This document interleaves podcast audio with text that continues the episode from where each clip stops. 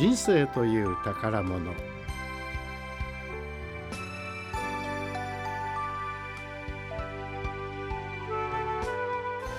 さあ子どもたちはもう夏休み。太陽の光を浴びてたくさんもう遊んでいると思いますがしっかり帽子かぶってね。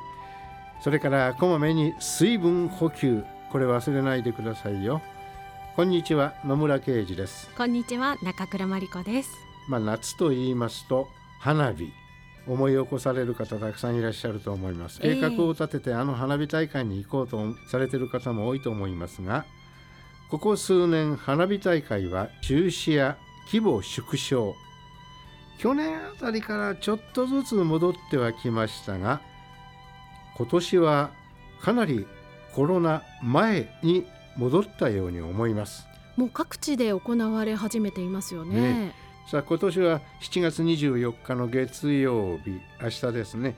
25日に行われる天神祭りでも奉納花火が行われることになっているんですね。本当に久しぶりですよね、ね、新型コロナの影響で過去3年は中止でしたから4年ぶりになります。まあ盛り上がることでしょうその後も8月5日の土曜日に行われるなにわ淀川花火大会。8月8日の火曜日には滋賀県の大津市で行われる琵琶湖花火大会などなど各地で花火大会が行われます。ただここに来て新型コロナまたまた広がってきてますからね、えー、花火大会はたくさんの人が密集します